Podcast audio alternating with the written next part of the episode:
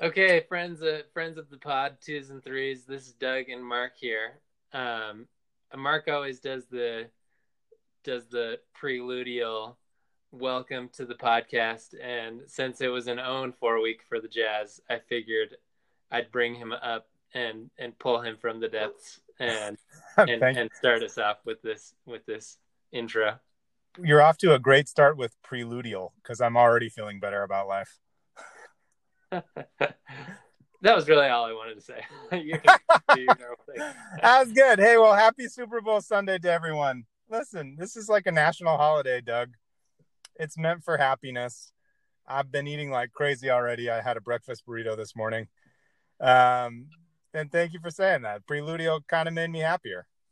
There you go. That's what I was going for. I just thought I'd shake it up in a in a in a rough Owen for a week.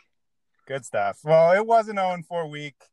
I was feeling pretty just in despair last night. Um, came to the game late because we had a bunch of stuff going on. And once the writing was on the wall, I was just like, oh boy.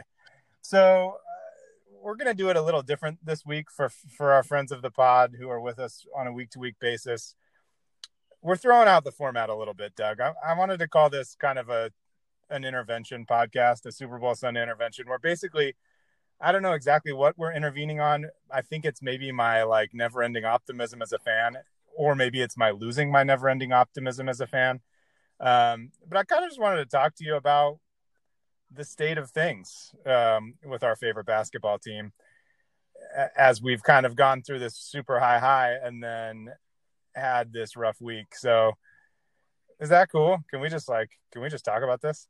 Yep. yeah, I think we need some sort of an intervention, is what you had mentioned, and I, I agree.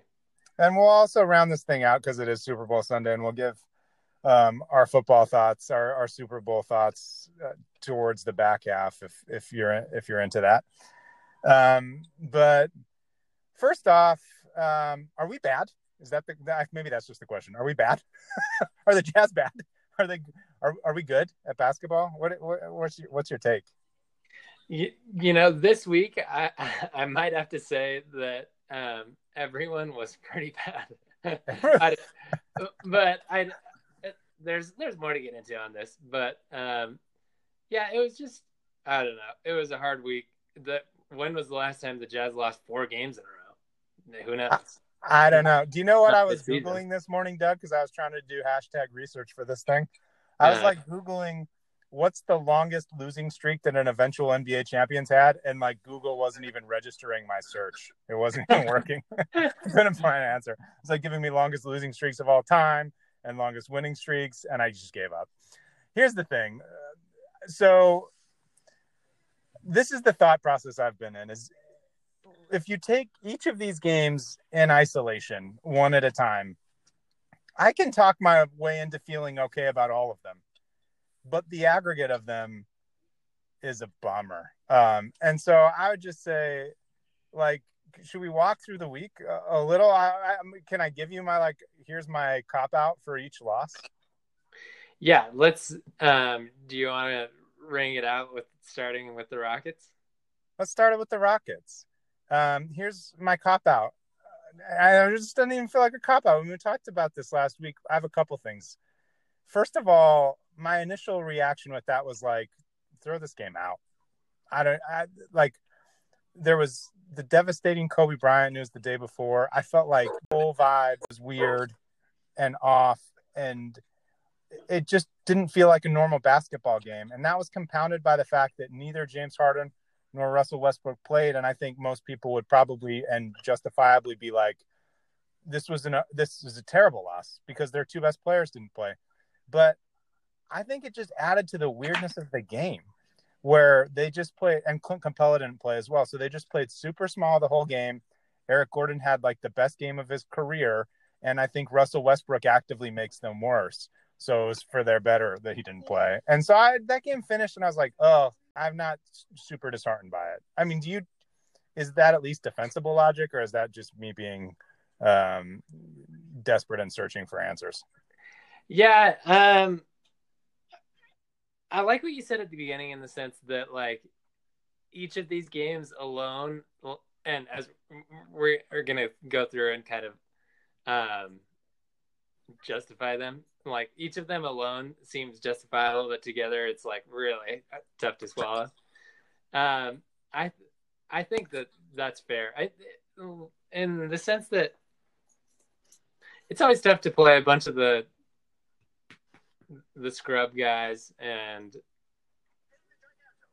and like you said, Russell Westbrook has really just not played well against the Jazz, and I don't know. It was. I mean, like he recently stole a pass intended for PJ Tucker on a game-winning play, drove to the opposite corner and missed a three to lose them a game. I just, I mean, I get he's a good basketball player, but or at least used to be, but I, I think at least there's an element of that team where it's a bunch of dudes who normally don't get a chance to do much. They're like, oh, sweet, this is my game. I'm going to do something. And maybe their desire to make an impact, which will also help their future livelihood, over uh, came everybody's devastation about the Kobe Bryant thing, whereas maybe some other players more affected. David Locke said this on his podcast, so I'll give him credit for it. I think there might be something to it. Houston played the day of the Kobe incident, so they had already gone through that emotional roller coaster of having to go play basketball after that once. So I don't want to get into that psychoanalysis too much, but but I just go away from that saying, okay, I, I put nothing, I put nothing into that game because the circumstances were just so weird.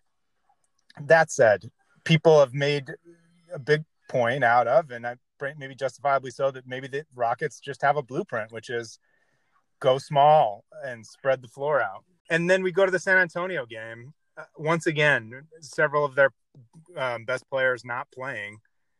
They go super small and kind of beat us there. And I, I mean, I could be like, look, San Antonio's good. We're on the road, had a shot. Um, you know, tough game, whatever um, if it was all by itself, it wouldn't be such a big deal. But it was like coming off of the last game. Oh no, I feel like we should sort of course correct. And there we are. I mean, I don't know that. And just to lump it all in, we go into Denver, um, look like world beaters for a while. Then they go on a twenty-seven to one run, and it's like, what just happened? We just got hit. Jordan Clarkson almost like brings us all the way back. Lose that one, compounded by this Portland game, which in isolation, my argument would be Damian Lillard's playing better than anybody in the world right now at basketball. He's he's on some other level. They were at home. They're making a big run.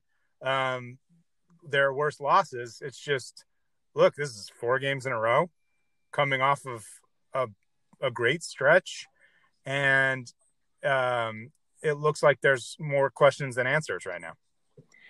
Yeah, and the tough part about these four games as a fan was that eh, the Jazz were always kind of within like a one like 10 point swing away from either like either taking the lead or just being right back in the game. So it's almost like but well by the Portland game it felt in the like halfway through the fourth quarter that it was just kind of like the prior three. But it felt like every game you had to watch until the end which was even more gut wrenching. Like they're gonna lose. like let's just be down a hundred a half and let me do some homework or do something else with my time. But yeah, just like they all got drug out to the end, and I gut wrenchingly had to watch the fourth quarter of all of these games and think to myself afterwards, like, what, what's going on? I, you know. The weird thing is too is that each game was different reason, right? I mean, Houston kind of neutralized Gobert, or I guess San Antonio kind of both of them. I guess those those were themes yeah. in those two games. Denver Gobert was great. Donovan Mitchell looked um, like he was probably ill. I, I don't know. It was his worst game of his career, probably. Yeah. Um, and then and then last night we're back to the bench being a complete non-factor. Um, and after they started off okay, and actually Mike Conley played all right. Um, he had a great first half. Yeah. Walk me through it a little bit in the Portland game, Doug. I'm gonna I'm gonna be honest with you here that I was gonna watch it later and then found out the result and started watching it and then um, became too disheartened. I mean, did Was did the bench just go away? Were they just good in the first half and bad in the second? Like what happened in that game? Well, and so I guess if I'm being honest too, I was just following along on the ESPN app for the first two quarters, and I was just watching the the continuation of Mike Conley scoring and um, kind of that back and forth. But and then really into the third quarter and the fourth quarter was where I paid most attention. Um, one thing, man, I mean, the Trailblazers beat the Lakers the night before, and like you said, Damian's just playing out of his mind. But I mean, it just felt like, and I, I guess like I like I, I just barely said, as it was the fourth game in a row that they were going to lose. By the end, it felt like they're they've just kind of in their own heads. I don't know, but um, Dame just was so awesome, and he's so he's so ruthless. I saw I saw a tweet of like, who's your favorite NBA player that's not on the team that you follow and love, and yeah. it's Dame for sure. But um, for sure, he's just so stone cold when he plays. Just shows zero emotion, and he's almost like like Kobe in the sense that he's just a killer. And I think was... he's maybe one of the most like him, other than I think he's he's also somebody who really raises the tide of the rest of his team um, in a special way. Uh, but yeah, he's, he's a killer. Uh, this is, but th- I guess when I'm searching for silver linings, or at least trying to tap the brakes, it's kind of fitting that this was against the Blazers and Dame Lillard because kind of seems the king like never getting too worked up. I mean, they I saw a tweet that was like, guess who was 19 and 27 and now is rolling the Blazers, which is the Jazz two years ago, right? Yeah. Um, 19 and 27, and then they got rolling. So it's like, I don't know. It's so easy to get wrapped up in the moment. I saw somebody else tweet, look, the Jazz are 19, they've won 19 of their last 25 games. That's a 60 win pace. I mean, you can just look at this in a lot of ways. That's obviously cherry picking a little bit. My big takeaway is there's some problems. I think they're solvable, but I don't know if they'll be solved. You know what I mean? It's like we've seen that the the apex talent level of this team is really high and they can beat the best teams in the NBA, including the Clippers, including the Bucks. Um, and we've also seen that it can go sideways quite a bit. I mean, the Jazz are 7 and 11 against teams above 500. That's pretty brutal. I mean, that that stat ma- makes you really scratch your head and feel sick to your stomach. But I keep going back to a couple things, which is this is the first year of this group together. Um, I, and I get that there's a core in there that's been together for a, a number of years, but so much change and so much turmoil, including a midseason acquisition that is, you know, Jordan's playing a ton of minutes. We've seen this with lots of teams as they've kind of come. I mean, we get used to stability with the Jazz, but the first, you know, the Heat, the first year of the Heatles, lots of up and downs during the regular season. You know, same with the, a lot of these teams when they've, you know, kind of made big sort of additions. So I'm like, I don't know. My other question for you is where are you at, Doug, on Mike Conley? Like, what's your thought now? I mean, he started last night. He they started well. He had a much better game statistically than he's had in a while. What do you think? Like, does he should he be in the starting lineup? Should he be on the team? uh, where where are you at on that right now? Yeah, and and, and uh, there's still sorry, but there's it's so hard. It's really just like like what what is your your gut telling you because it's still there just hasn't been enough um that we've seen of Mike Conley and okay so I saw a stat last night and I'm just gonna I'm looking through my Twitter right now if I can find it but um, sure. it was pretty much that the Jazz were plus 12 with their starting lineup today or, oh, I saw yesterday. that too. Yeah, I saw this a similar stat. It was something like that. And yeah. it they were plus twelve with Mike, Bojan, Donovan, Rudy, and Joe. Yeah. Um, and but they only ended up playing like 15 minutes together or something like that. It wasn't Yeah. very much. And I just wonder, it just seems like there's so much more that needs to be figured out. And it's just so hard. I mean, with Mike Conley's injuries and then other people like Royce playing awesome, Emmanuel Mudiay playing awesome, and Jordan Clarkson, it's it's tough for me to say with just the run that we've had so far with Mike Conley that I'm 100% confident that everything's going to work out, you know? Same. Do you know what was a troublesome stat? Is Joe Ingles shot twice Yeah. last night? i think they're they're really they're really sorting it out. I, I I don't know. It's just weird. I would say this like, you know, as bad as the first couple of games of the week were, at halftime of the Nuggets game, and then halfway through the third quarter, really, but at halftime, Barkley was on TNT being like, I'm really taking this Jazz team seriously. Look how much better Gobert is on offense. They've got so many scorers, all this stuff. And then like there was a point halfway through the third where Bogey just hits a three, and you're like, he's hit like five of them, and you're like, good grief, we're good. I'm feeling good.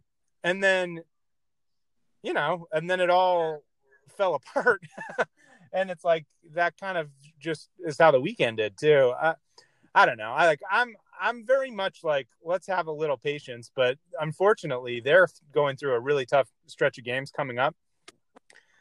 And I don't know how it's going to go. I'll say this though, Doug. This is part of my takeaway. This is I guess there's this. As far as the Jazz being very competitive, like this week you're like why aren't we even winning? Like what's going on? Like as far as the Jazz being in the mix in the best four teams in the West, um I think it really boils down to your belief in the actual sort of place of Donovan Mitchell and Rudy Gobert in the hierarchy of the NBA. Because I'll say this, I would call this a fluky week for both of them. And my belief is that they're both better than their performance this week. And I think if both of them played better this week, the Jazz win two of those games at least. And then we're feeling okay. We're not feeling great. We're feeling okay. Yeah. And then my compounding thought is for them to be next level better, the guy they pay $30 million a year needs to be really good. Uh, he doesn't need to be the best player, but he needs to be a really positive factor. And that's Mike Conley. And that part feels like more of an X factor to me, but I still believe that it can work out. Like, I just, you know, this is so silly, but we've talked about like our little city league battle. Like, if you just have played sports at any level, you understand that sometimes you're comfortable and things feel pretty good.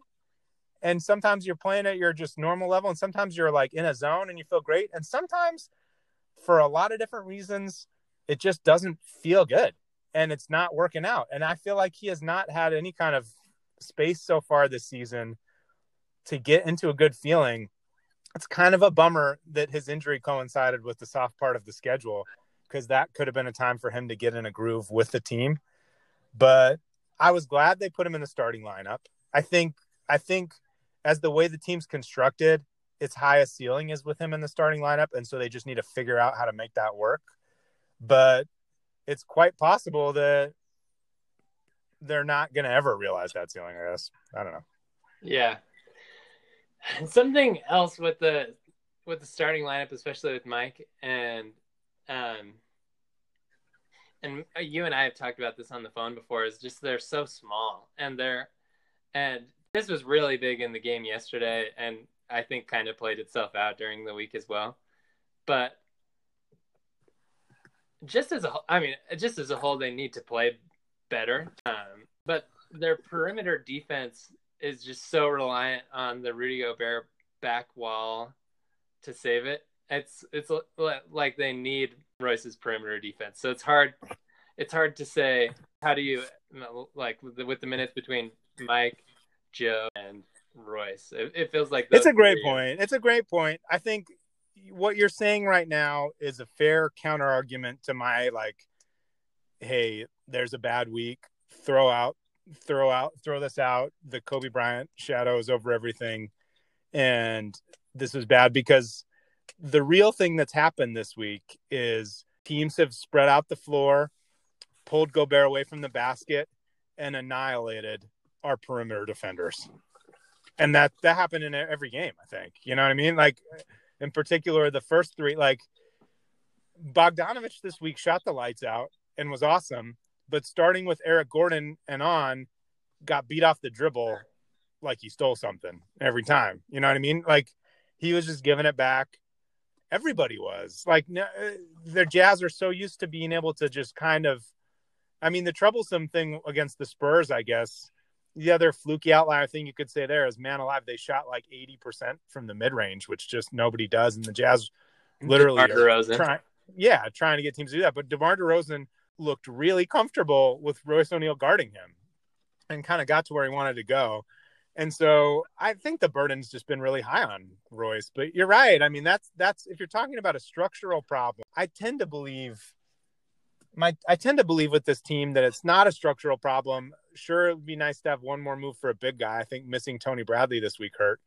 But like I'm more of like they can fix things schematically and with rotations and kind of where they're at, like just getting better playing together. But if there's a structural problem, it's that. Like we're kind of weak at perimeter perimeter defense. Okay, so I just want to say this about this week. Um, it was ugly. I'm gonna hit you with some optimism really fast, just because. Let's do it. Let's be let's be optimistic. Um, Kylie said to me before before this podcast, she said that we have to be real and that we uh, not, uh, what were her words? Like not to sugarcoat it or not to be overly optimistic but here's my overly optimistic moment. Because i feel like Let's we were get there. we were i think we've been pretty pretty downer so far so yeah, been, i think we've met the mark. we, we've been critical we'll say that. All right. Okay um so before the 19 and 21 streak that the jazz just went on uh, and i'm just looking back and eight isn't a very round number I mean, like structurally, if you draw or write the number eight, it's very round and curvaceous. But I don't know what I'm saying. I'm just... curvaceous. Um, it's a it's a voluptuous number, Doug. it is. So the eight games before the Jazz went on their 19 and 21 run, they were six of eight of those. So they lost six of those games and then went on a huge run. Yeah. So the Jazz aren't a team to get in a rut and stay in a rut. I, I mean, they'll no. they'll figure it out. And I'm going to tell you this week, um, this is really, I mean, this is the week before the All Star break, and this is the week where they figure it out. And if they don't, then we'll realize that there are some legitimate um, problems that that we'll talk about. But this week they play again the Nuggets, again the Trailblazers, and again the Rockets to give us a little cushion and to give us a reason for the Jazz losing it's hard to beat someone twice and it's hard to lose to someone twice. So right. I say it's maybe they don't win all three games because there's something's really messed up, but we'll see an uptick this week. And if we don't, then that's when we should be concerned. But we're playing the Nuggets again, the Trailblazers, and the Rockets again. I think, I, I mean, obviously, my hope is a total homer and lover of jazz basketball, and for my own sanity, um, I just hope that th- this is really the telltale week of, of who the Jazz. I'm totally with you because it's so easy to get lost in the moment, and I, I, I'm, I had the same hesitation that Kylie did, basically, because I'm. It's easy for me to be like to be the guy who's like, "You're freaking out too much, everybody. Like th- these guys are good," and then people are like, "You're a homer." Well, this week when we play the Nuggets, they'll be on the second night of a back to back, and we'll be at home. If we lose that game, that's going to be troublesome. If we go 0 and 3 against those teams, it really is panic time. If we go 1 and 2 and the two are bad, it's panic time. But we could go 1 and 2 and they are looking better, and I, I would not be panicking because let's not be prisoners of the moment. Like you just said, it's the dog days of the season, really, teams are trying to get to the All Star break. The Jazz are always better in the second half of the season under Quin Snyder. We'll see. They've been really good. At the end of the day, they're 32 and 17. That's the thing, right? I mean, we're barely above 500 at this time last year. Um, the record's good. They're in the top four in the West. They're right in a cluster, um, fighting for positioning in second through fourth. Sure, fifth and sixth aren't far behind either, but they're well positioned now. I mean, I would say, you know, we were talking about as the one seed realistic before.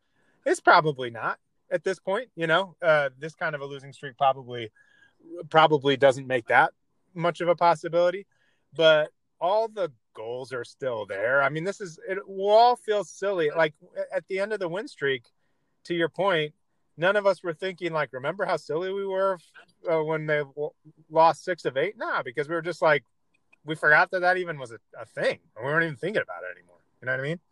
So yeah, I think you're right that this week coming up, I tweeted this earlier, and I really do mean it. And I like, I do not think when we look back at this season and are like, this was the first time we really had two all stars in years and years. Like, I mean, you talk about Memo and Boozer being the last two, and that was Memo coming off an uh, injury substitution, and Boozer didn't even play. We're gonna look back and be like, Donovan Rudy named to the All Star team, saying beautiful things about each other and about Quin and their teammates in interviews and Instagram posts, and that was a happy feel good thing. And I also, we're gonna look back at this time and think about the very tragic thing with Kobe Bryant, which we've just all continued to process more, um, and how sort of devastating that, not sort of, how devastating that was. And I just think, I don't know, I just, I, I'm kind of refusing to get too, give too much significance to this week. That's what I'm saying. I want to, I mean, obviously, I thought it was significant enough that I threw out our entire podcast format and gotten on here and just rambled around with you a little bit.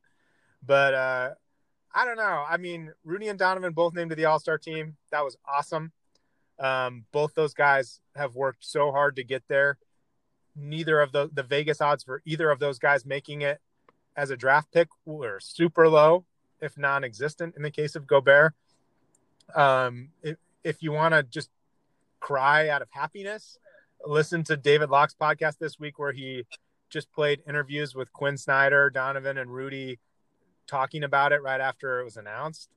Um, so I don't know, man. I mean, it's it's been a good season. It's been a great season at times. There's a lot of stuff to figure out. I think it's kind of fun. We'll see what happens these next few weeks. Also, as you said, uh, Damian Lillard's so good. yeah. Yeah, I mean every every one of those games we could explain away some some fluky nature to Donovan playing his worst game to Rudy having a poor game to Joe not shooting and and let's not Dame, oh, DeMar DeRozan, Jokic, all of those guys going off. So, yeah, I think I love your your scope, the the grand scheme of things, um, and the I mean, this is just like a little a little speck in what a whole 82 season 82 game season is. So there, there's more balls. yeah, I, and to quote Damian Lillard, or to paraphrase him, when somebody was saying their record after 20 games and like, what, like, what's your deal? And he was like, it's a good thing we play 60 more games. And uh, I don't know, like, let's just there's there's a lot of stuff to go. I also would be remiss if I didn't talk about, and if you follow us on Twitter, like I tweeted about this, but in that uh, Denver game, right before Jordan Clarkson just went on just an insane tear of spewing fire. Um, he we were running the offense through him, and I said to Kristen, like, I just like we're there's too much Jordan Clarkson going on here. And then he just literally shot us back into the game and almost won it. And she was giving me endless amounts of grief um, as it was happening. It was really pretty fun.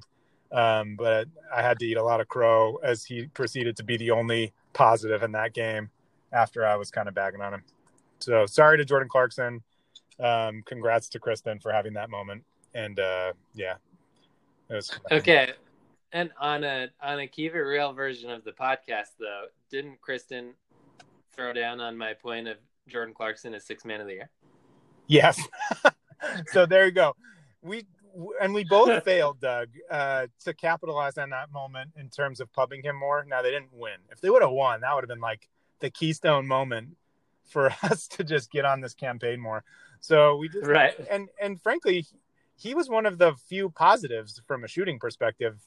I mean, he was like four for eight from three last night um, on the bench. So I think overall his field goal percentage was bad, but but yeah. So I don't know. So that's that, that's where it is. Should we talk some football? I mean, it's Super Bowl Sunday.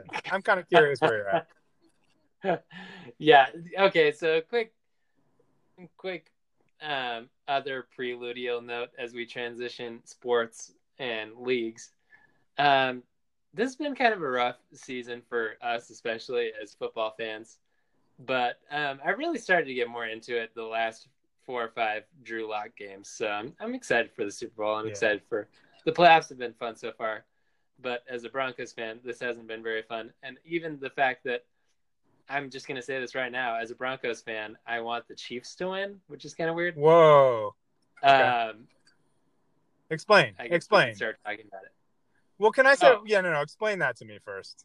Well, let me say one thing. Can I say one thing? Just as a Broncos yep. fan, on the Broncos fan note, the one yeah. good thing about leading up to this, Doug, is as, as I've listened to a few podcasts about it, and as people have talked about this sort of defensive versus huge offensive matchup, there's been a lot of references to Von Miller and Demarcus Ware beating the crap out of um, Cam Newton in that Broncos Super Bowl. And I've loved every reference. I had a Facebook memory that was like me putting something up like four years ago or whatever after the game, and I like like you know reshared it and mentioned our cousin Amy, who's a big Broncos fan. Um, so I don't know that that's been fun. I, I love that when people think back to like the best defenses ever and like what are the odds that a defensive player could win um, player of the game, um, Super Bowl MVP. Uh, I just love thinking about that Broncos Super Bowl. Yeah. Uh, that was fun. And the the sad thing is that was that only four years ago? It seems like it's been. Eons. It seems like it was a lifetime. it's been so many terrible, terrible Broncos seasons since. Yeah, it actually made so me hard. realize how long I've lived in California that I was still that I was here for that taking the bar. I was like, yeah. Geez. Anyways, um, so tell me, tell me why you're going Chiefs, Doug? Because I'm I've been really conflicted about this too, and uh, kind of got different ways. But I, let me hear your your rationale here that you're actually, you know, becoming a turncoat and rooting for one of our arch rivals. I know this. It's almost like it's it's uncomfortable for me. I was I was sitting. I this is not live. to be clear. This is not like Dad wearing Patriots socks and a Tom Brady shirt and rooting for him last year level of discomfort. But it's still I'm uncomfortable with it. Right. Right. um. Yeah, that was bad, Dad. When you listen to this, because we know you will, as much as Michelle gave you all that Patriot stuff, you should those should be in a dark corner. We love you, Dad. Sure. We respect uh, almost everything about you, and the only reason I say almost is because that moment was bad. but we also respect the fact that I guess you you support all of your. Children, I guess. So, I guess. Yeah. I guess. Sort of. Right. All right. Okay. Tell me about your um, Chiefs thing. Well, when Patrick Mahomes ripped out my heart straight from my chest on a Monday night with his left hand. I think about that so much. I think about that so much and picture you and dad there and me not there. Yeah. Anyways. Yeah. Yeah, and you couldn't come, which is why you weren't there. Yeah. So we'll say to save me and dad and to save yourself as well, you just couldn't make it. Yeah. Period. But um when he ripped my heart out of out of my chest, he kind of like like c- took a little bit of my heart in his hand and put it in his pocket. and and he said, "I'm going to save this for a later Super Bowl appearance." And Doug's probably going to cheer for me. Oh, I like. There's like some laws of physics there that I don't know if I fully understand, but it still makes sense to me. I get it, Doug, and I. So this is. I, let me take you through my thought process because this is a hard one for me too. Um, I actually think he's so fun. I, it's tough because he's going to be a division rival for the rest of his career, probably. Right, and, uh, right. But he's like a video game. Like he's he was part of the thing that made this season fun for me.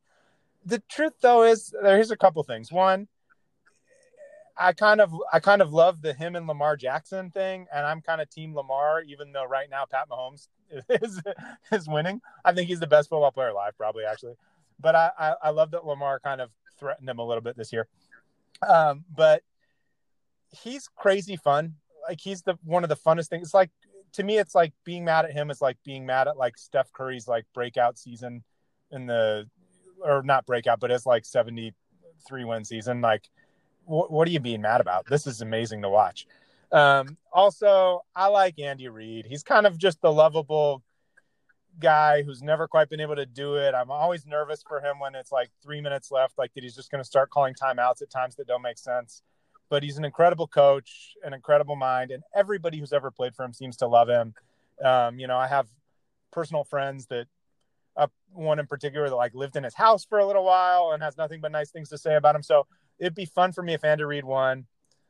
That said, um, I think this Niners team's the best team. And I think, and for me, I have a lot of people in my life now living here that are really rooting hard for it. Um, it's tough because the Niners, it's certainly like being like, oh, you Niners fan, you deserve a Super Bowl. It's like, oh, like Bill Gates, you deserve like your stock portfolio to go up. I mean, come on, like the Niners have had a rich and lovely history. Right. the Chiefs have never won. They're one of the more tortured fan bases. They've been so close a bunch of times. I heard some stat that like prior to this season, I think they were like one in eight in their last nine home playoff games, which is a really depressing wow. stat.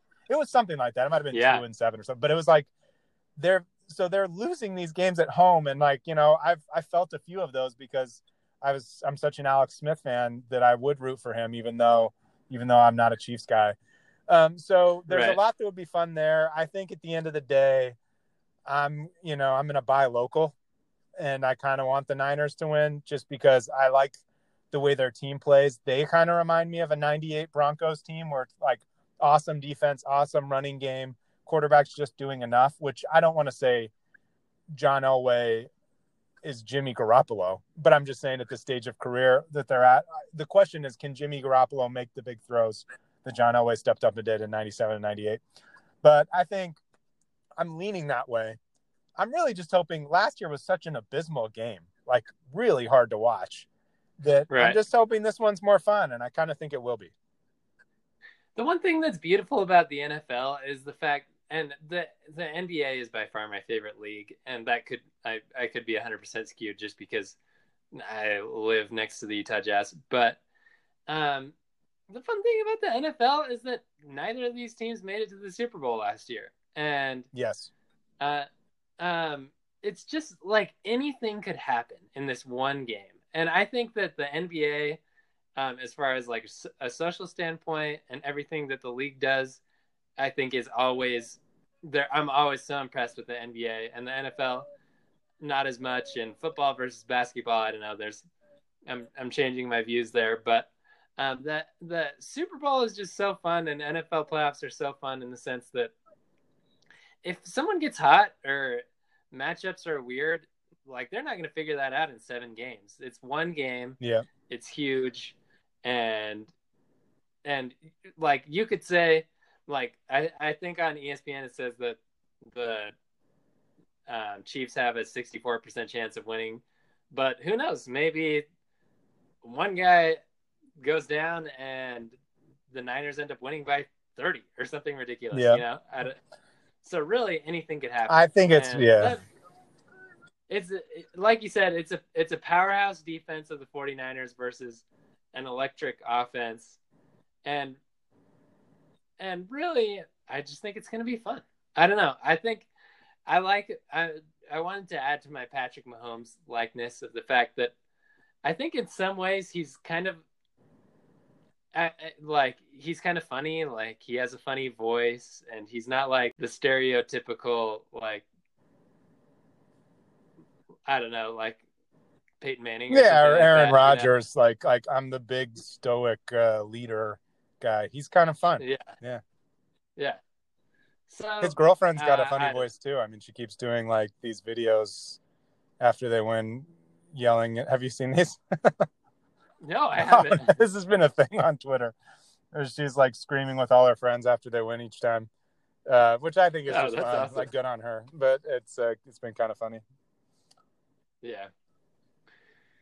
So yeah, you have more local ties that that pull you that way, but um, I think it's going to be. I, I like you said. I just hope it's a fun game all around. Yeah, and I think it has the ingredients to be. I mean, it's funny how the Super Bowls are. Just like you said, it's so unpredictable. Uh, Sometimes, like you would have never been able to convince me that that Broncos Seahawks Super Bowl was going to go the way that it did beforehand, and then right. afterwards, it like, oh yeah, that made sense. But Um, so I'm I'm yeah I'm I'm hopeful for, hopeful for a good game. Like you, like I think both of us went through a time younger where football was the main thing in our lives, even though we've always um, been huge uh, jazz fans. And I think I'm 100% with you on sort of the NBA, on everything about you said about the NBA. But the the thing that the NFL continues to have for me, which is fun, is the parity and the chance that teams have to go from being one of the worst teams to one of the best teams, unless if you're the Browns, in like a year.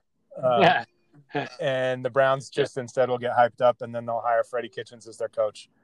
And no, I don't know, but yeah. Or you can go from the best team to the worst team. Totally, well. and, and like you said, I mean, it feels like we've been in this terrible Broncos era for years and years. We won the Super Bowl four years ago. Good grief! If the Jazz yeah. won the NBA championship four years ago, I'd still be celebrating. There's no right. if the Jazz if the Jazz win this year or whenever, I'm taking like 10 years off of work. Like I'm done. Like I'm just going to be doing this podcast on a live stream like Twitter Periscope basis and it'll just be me like watching the highlight videos and reacting to them. And you know, every now and then you'll check in and make sure I'm still alive. That'd be great. Right. so, yeah, I don't know. It should be a fun game. Uh, I'm I'm stoked about it. Um, it's it's kind of the thing I needed at the end of this week. Um, and then you know we'll roll off regardless of the outcome. I'll feel all right about it. We'll be off to a good jazz week. All right, Doug. Was there anything else you wanted to you know share on this? Was there anything else you want to say on Kobe or anything like that? I think we. Um, one one thing I don't know if you said this on Twitter or who said this, but it's so interesting to see in the week long responses to Kobe that um, like how much it's kind of brought people together. Yeah. And Kobe's passing, and as much as like sports icons passing or like crazy moments in history that have brought people and communities together, I think it's pretty cool that the majority of people have been able to like relish in what Kobe was and kind of cool moment. Um, and yeah, it was rough, rough week for the Jazz, but exciting turnaround with the next three games, and hopefully they'll have the next couple days to figure it out before their game on Wednesday. Yeah, I agree. Let me say just two things that I've thought of since then on the Kobe thing, and one, one was I've thought a lot about this movie with him. He did like these series of short films or stories or whatever, like based on this idea of a Musecage I don't know if you ever saw these. Yeah. Where he's like I talking did, about yeah. basically harnessing the dark feelings that you get, like hate and anger, into being into being a fuel for being better. And I've I've kind of compared that to this movie Whiplash, which I don't know if you ever saw that, but Miles Teller's a drummer, and the guy who plays the State Farm agent or the Allstate agent or whatever is this like terrible music teacher, and he like is a real taskmaster and like gets the best out of him basically by beating him down. And I've always kind of thought that was kind of a Kobe philosophy type of a movie. And then I've heard a podcast where this guy was like, I was talking to Miles Teller, and he was like really hurt and shook after the Kobe passing because Kobe once texted him after Whiplash and was like, that movie was Mamba mentality. And then they became like friends. And uh, I don't know, that was kind of just perfect for me. and I'd say A and B. I've just been listening to more stuff, and I do just thing I always never knew about him was how sincere he was in his latter part of his year because he, he really kind of shifted in mentality. And the more people that talk, and the more things I listen about him, and the more I just think he really was a sincere person who had kind of some awkward stuff growing up and was a little isolated and was always trying to be better and and that's what I take as inspiration from him especially as a parent. So that's okay. all. That's all I got. I hope people have an awesome Super Bowl Sunday. We'll be back probably with the normal format next week after the Jazz are on a roll again. Unless they lose the next three, then we might just like not exist. Then, then I literally might just then I might just put on a on our podcast feed like my nine Sada songs or something on a loop, and I'll just play those. Right. That... We'll, we'll have another Haley poetry moment or something. Um, yeah. All right, man. Well, thanks for doing this. You're the best. Yeah. Thanks for talking to me uh, through the ledge. I'm I'm hopeful Kylie doesn't think we were too soft. right. All right, man. Twos and threes. Boom. Boom.